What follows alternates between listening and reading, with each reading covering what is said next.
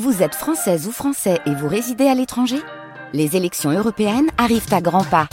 Rendez-vous le dimanche 9 juin pour élire les représentants français au Parlement européen. Ou le samedi 8 juin si vous résidez sur le continent américain ou dans les Caraïbes. Bon vote France Bleu Alsace, votre radio, celle qui vous informe et vous accompagne. Il est 7 heures.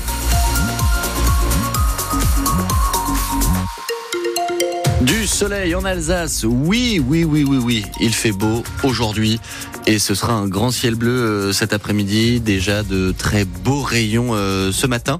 Les températures, bon, elles sont, elles sont bien basses. Hein. Moins 2 à Niederbronn-les-Bains, vous avez 2 à Guebwiller, 3 à Cernay seulement. On fera un point complet sur la météo de ce jeudi 29 février. Théo Baucher, bonjour. Bonjour, bonjour à tous. À la une de, de l'actualité, le procès de l'attentat du marché Noël de Strasbourg. Il s'ouvre ce matin et ils seront dans donc quatre sur le banc des accusés pour répondre des crimes de shérif Shekat. Quatre hommes dont la cour d'assises spéciale devra dire s'ils sont complices du terroriste qui a tué cinq personnes et en a blessé onze autres dans les rues de Strasbourg en décembre 2018. Mais la qualification terroriste n'a été retenue que pour un seul des accusés. Il s'appelle Audrey Mondjei et il a passé énormément de temps avec shérif Shekat avant l'attentat Émilie Pou. À l'époque des faits, Audrey Mangei est un petit délinquant condamné à 23 reprises pour des vols, des violences, des violences conjugales. Il a passé 10 ans déjà de sa vie en prison. Il est aussi videur, vigile, amateur de boxe et rappeur, auteur de deux albums qu'il vend localement. L'un de ses clips tournés dans son quartier de Haute-Pierre défraye d'ailleurs la chronique car on y voit des femmes à moitié nues traîner en laisse comme des chiens. Ses albums, il les dédie à Dieu le miséricordieux. Il se dit protestant. Shérif Shekat, il l'a connu en prison dix ans avant l'attentat et oui, dit-il, il connaissait sa radicalisation. Il l'a bien aidé à trouver des armes, mais il répète depuis cinq ans qu'il pensait que c'était pour des braquages. Il nie toute implication d'ordre terroriste et il se dit révolté par les actes de shérif Shekat. Les autres accusés sont soupçonnés d'avoir aidé Shekat à se fournir en armes. Et c'est bien ce qui pose problème à certaines parties civiles de ce procès. Les accusés sont des seconds couteaux. Le terroriste a été abattu par la police après 48 heures de traque. Mokhtar Najband a perdu son frère Kamal, garagiste à la Méno, tué par balle devant sa femme et ses enfants. Il attend donc peu de choses du procès.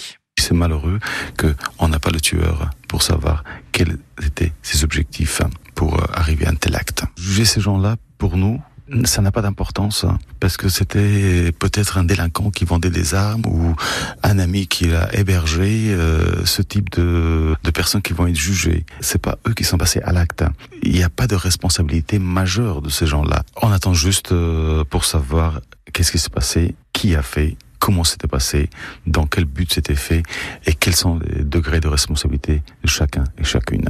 En tout, il y aura 67 parties civiles au procès. L'un des avocats qui les représente, maître Claude Linart, est l'invité de France Bleu Alsace à 7h45. Et le procès, on le suivra évidemment les cinq prochaines semaines. Vous avez, et vous aurez tout cela sur FranceBleu.fr Alsace. Des applaudissements et des cris de joie au Sénat hier soir. Les sénateurs ont très largement adopté le texte pour inscrire l'IVG dans la Constitution, dans la même version que celle des députés. Et donc, tout le Parlement sera réuni lundi au en congrès pour entériner l'inscription. Par contre, la visite médicale obligatoire pour conserver son permis de conduire n'a pas obtenu l'accord des eurodéputés hier.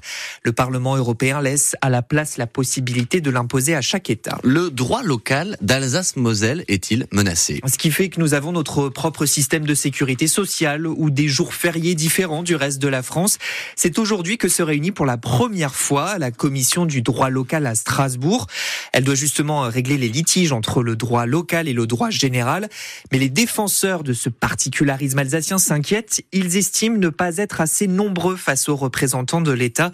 Le sénateur barinois André Reichart a donc écrit à la préfète ce que je vois, c'est pas très bon, quoi. Se contenter de donner la parole sur le plan consultatif seulement à une commission composée majoritairement, numériquement, de représentants de l'État, avec un président de cette commission qui est la préfète, avec un service instructeur qui est la préfecture. Franchement, c'est incompréhensible. Qu'est-ce qui empêche l'État de mettre en œuvre une commission consultative de droit local pour les trois départements de l'Est qui serait composée majoritairement d'acteurs du droit local pour que ceci donne un avis à l'État chaque fois qu'un projet de loi est susceptible de concerner peu ou prou l'Alsace-Moselle. Simplement donner un avis.